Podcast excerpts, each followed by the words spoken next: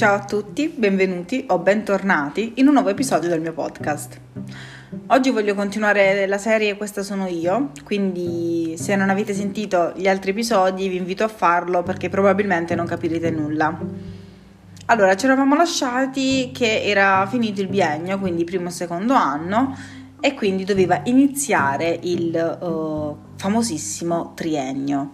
Cosa vuol dire il triennio? Il triennio vuol dire che non puoi fare un tot di assenze altrimenti ti tolgono punti di credito, che non puoi prendere, cioè che iniziano a contare i punti di credito, quindi la media inizia a essere importante perché tu inizi a formare quello che poi sarà il voto della maturità.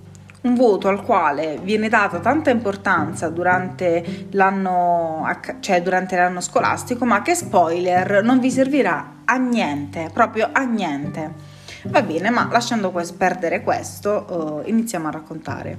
Allora, uh, vi, vi, riassumerò in breve terzo e quarto anno, perché mh, durante il terzo e quarto anno in realtà non è cambiato molto nella mia vita c'erano le mie costanti abbuffate, ma questo lo sapete già, cioè nel senso sotto il punto di vista alimentare non era cambiato molto. Se non fosse che una sera, tornando a casa dopo un sabato sera, iniziò a mancarmi l'aria proprio si erano formati dei ponfi a livello per esempio delle, dello slip, del regisino, quindi dove magari il tessuto era molto più in contatto con, con la pelle, quindi mm, si erano formati questi ponfi, eh, mi prudeva da morire la gola, tanto che non riuscivo neanche a uh, chiedere aiuto e chiamare mia madre. Meno male che quella sera mio fratello tornò prima da, dal suo sabato sera e lanciandogli proprio letteralmente una ciabatta capì che stavo soffocando. Bene, io di quella sera ricordo poco, ricordo soltanto mia madre che mi ha dato una valanga di antistaminico eh, per far sgonfiare la gola perché non riuscivo neanche a respirare e per far sgonfiare i ponfi e il giorno dopo andammo giustamente dal, dal medico. Il medico fece questo giuco, se così vogliamo chiamarlo, ehm, cioè si mise questo guanto in lattice e disegnò la tabella del tris dietro la mia spalla, notando che a livello, mm, cioè nei punti in cui lui aveva passato il dito, si gonfiava la pelle, cioè si venivano a formare questi ponfi. Dopo una serie di analisi infinita, scoprimmo che avevo un'orticaria cronica, ovvero questa malattia autoimmune mh, mm, che consisteva in che cosa? Lui me la spiegò così, che era un mostro che dormiva, ma si svegliava nel momento in cui io esageravo con, determinati, con determinati alimenti, oppure tipo nei momenti di stress, ma mi accadeva anche per esempio con il sudore, quando sudavo mi succedeva che uh, si venivano a formare questi ponfi. Va bene, dopo il trauma iniziale, perché chiaramente non, non me l'aspettavo, iniziamo la cura per tentare di ridurre le manifestazioni di questa specie di allergia. La cura consisteva in un mese, ma poi prolungammo perché non, non, non riuscivamo a risolvere la situazione di cortisone. Ora immaginate una ragazzina nel boom del terzo anno di liceo che doveva prendere due pasticche di cortisone, una appena sveglia e l'altra prima di andare a dormire. Non so se lo sapete, il cortisone dà una marea di effetti collaterali, tra cui gonfiore, aumento di appetito, uh, ma anche sonnolenza, stanchezza, spossatezza. Io feci questa cura di cortisone per quasi 4-5 mesi perché non riuscivamo a uh, far smettere queste manifestazioni. Appena mangiavo qualcosa, puntualmente diventavo allergica. Ora io ho fatto le virgolette con le, le dita, ma voi chiaramente non potete vederlo. Um, ad un certo punto anche il tonno, i pomodori mi facevano allergia, quindi era diventato un incubo, letteralmente un incubo, e quindi iniziamo questa specie di dieta, ovvero partendo dal riso in bianco e poi mano a mano aggiungendo tutti gli altri alimenti andò bene, cioè nel senso iniziai a vedere dei piccoli miglioramenti, uh, al che uh, io decisi che volevo interrompere la cura di cortisone. Vi chiederete il perché? Mm, vi rispondo subito. Avevo raggiunto un peso che non era salutare, cioè ero diventata il triplo, ma veramente ragazzi, forse avevo raggiunto anche quasi 100 kg non riuscivo a seguire più le lezioni a scuola, cioè io iniziavo a seguire, dopodiché mi addormentavo letteralmente, proprio mi addormentavo durante le spiegazioni, oppure non, non avevo neanche la forza di rispondere alle domande, quindi dissi a mamma anche se il medico non è d'accordo, io voglio interromperla perché uh, mi stava sfuggendo la vita tra le mani, non avevo proprio la forza fisica, ma anche mentale, di fare nulla, proprio nulla, credetemi. Infatti in quel periodo i miei voti calarono un po', poi il fatto che era il terzo anno, i punti di credito, tutta questa tensione, io non riuscivo a studiare perché non riuscivo a concentrarmi per colpa del cortisone, uh, insomma non fu un periodo molto felice in particolare con uh, filosofia, perché ho sempre avuto problemi con questa materia, ma più che con la materia, con uh, la docente, perché io sono sincera, il primo semestre non studiai filosofia, proprio zero.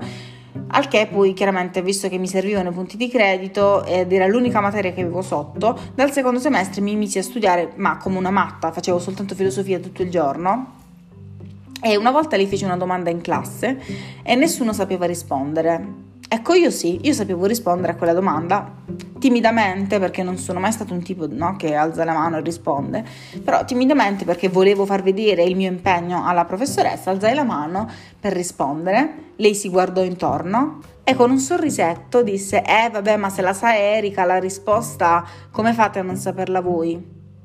La classe conoscendo il mio brutto carattere non, non fiatò, non, cioè non dissero nulla al che io dissi alla professoressa, incazzatissima, vabbè professoressa a che punto della battuta dovrei ridere? Bene, eh, ragazzi, non rispondete mai male ai professori perché loro hanno il coltello dalla parte del manico. Mi fece pagare questa battuta fino all'ultimo giorno di liceo, perché poi chiaramente è stata la mia professoressa anche in uh, quarto e quinto. Quindi mh, mm, vi do questo consiglio spassionato: non, non, rispondete mai male a un docente perché uh, purtroppo comandano loro. Va bene, questo, chiusa questa parentesi, continuiamo il racconto. Bene, eh, come ho detto prima, mi decisi di interrompere la cura di cortisone perché non era una situazione sostenibile e quindi piano piano riducendo le quantità, quindi da due compresse, una e mezza, poi una, poi metà, fino a quando il cortisone non è uscito proprio dalla mia vita. Voi pensate che gli effetti erano così erano così forti che non, non, riuscivo neanche più a giocare a pallavolo e quindi perché mi sentivo proprio pesante, ma poi chiaramente l'aumento del peso e tutto il resto, tant'è che anche la mia allenatrice disse a un certo punto eh, Erika ma devi perdere un po' di chili perché non riuscivo neanche più a saltare, poi io giocavo da centrale, quindi un centrale che non salta è veramente inutile. Ecco, lasciai anche il canto perché anche là proprio mi sentivo pesante, non riuscivo neanche a fare le lezioni di solfeggio, tanto era la mia stanchezza e quindi lasciai tutto. La mia vita completamente cambiata perché non riuscivo a fare più niente. Dopo che piano piano riducemmo il cortisone, in realtà il mio appetito non è che um, si fosse ridotto, comunque avevo, avevo preso molto peso avevo questo senso continuo di fame, però chiaramente alcuni alimenti non potevo mangiarli per paura che mi facessero allergia. Quindi insomma è stata una lotta continua con, con questo problema. Chiaramente eh, anche i docenti in un certo senso notarono questo. Io mi ricordo che la prima volta, forse era l'inizio del quarto anno, eh, entrò la mia professoressa di biologia, che è la stessa docente che hanno avuto i miei fratelli in passato. E, mm, allora, devo, fare, devo aprire una parentesi. Io ho una sorella più grande anche, che eh, è il mio esatto opposto, cioè è bassina, esile, molto magra e quindi chiaramente io ero completamente l'opposto, quindi ero molto alta, vabbè, molto alta rispetto a lì, insomma, alta. Eh, visibilmente sovra- in sovrappeso, quindi due persone completamente diverse. Lei fece l'appello e quando arrivò a me disse: Ma tu sei la sorella di, di Valentina? Ovviamente risposi di sì e lei disse: Ma io non, non mi aspettavo una persona del genere, tu sei così, così enorme. Enorme mi aveva definita enorme davanti a una classe di 30 ragazzi. Enorme. Io se chiudo gli occhi ce l'ho, ce l'ho davanti quella scena. Enorme. Così mi aveva definita. Enorme.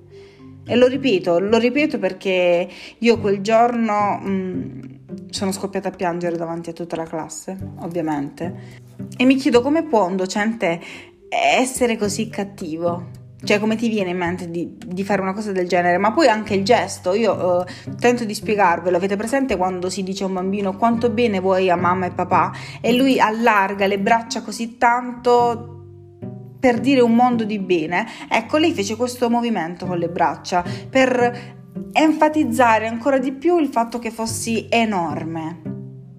Enorme.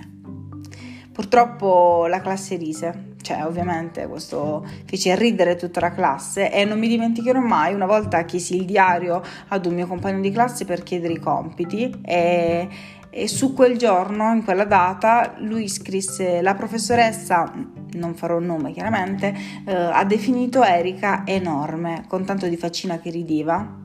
E da quel giorno è, iniziata, è iniziato il mio incubo alle superiori perché sono, non ero più Erika, io ero la sorella enorme. Ero quella ragazza della classe che occupava una marea di spazio perché era enorme. Dico che da questo giorno è partito il mio incubo alle superiori perché? Perché tutti quanti si sono sentiti in dovere di farmi sentire enorme ogni giorno. Quindi se prima magari non lo notavo, cioè nel senso non mi dava fastidio il mio essere in sovrappeso, anche se ovviamente mi dava fastidio, però non, non me ne fregava niente del giudizio degli altri, da quel giorno iniziava a pesarmi, iniziava letteralmente, letteralmente a pesarmi.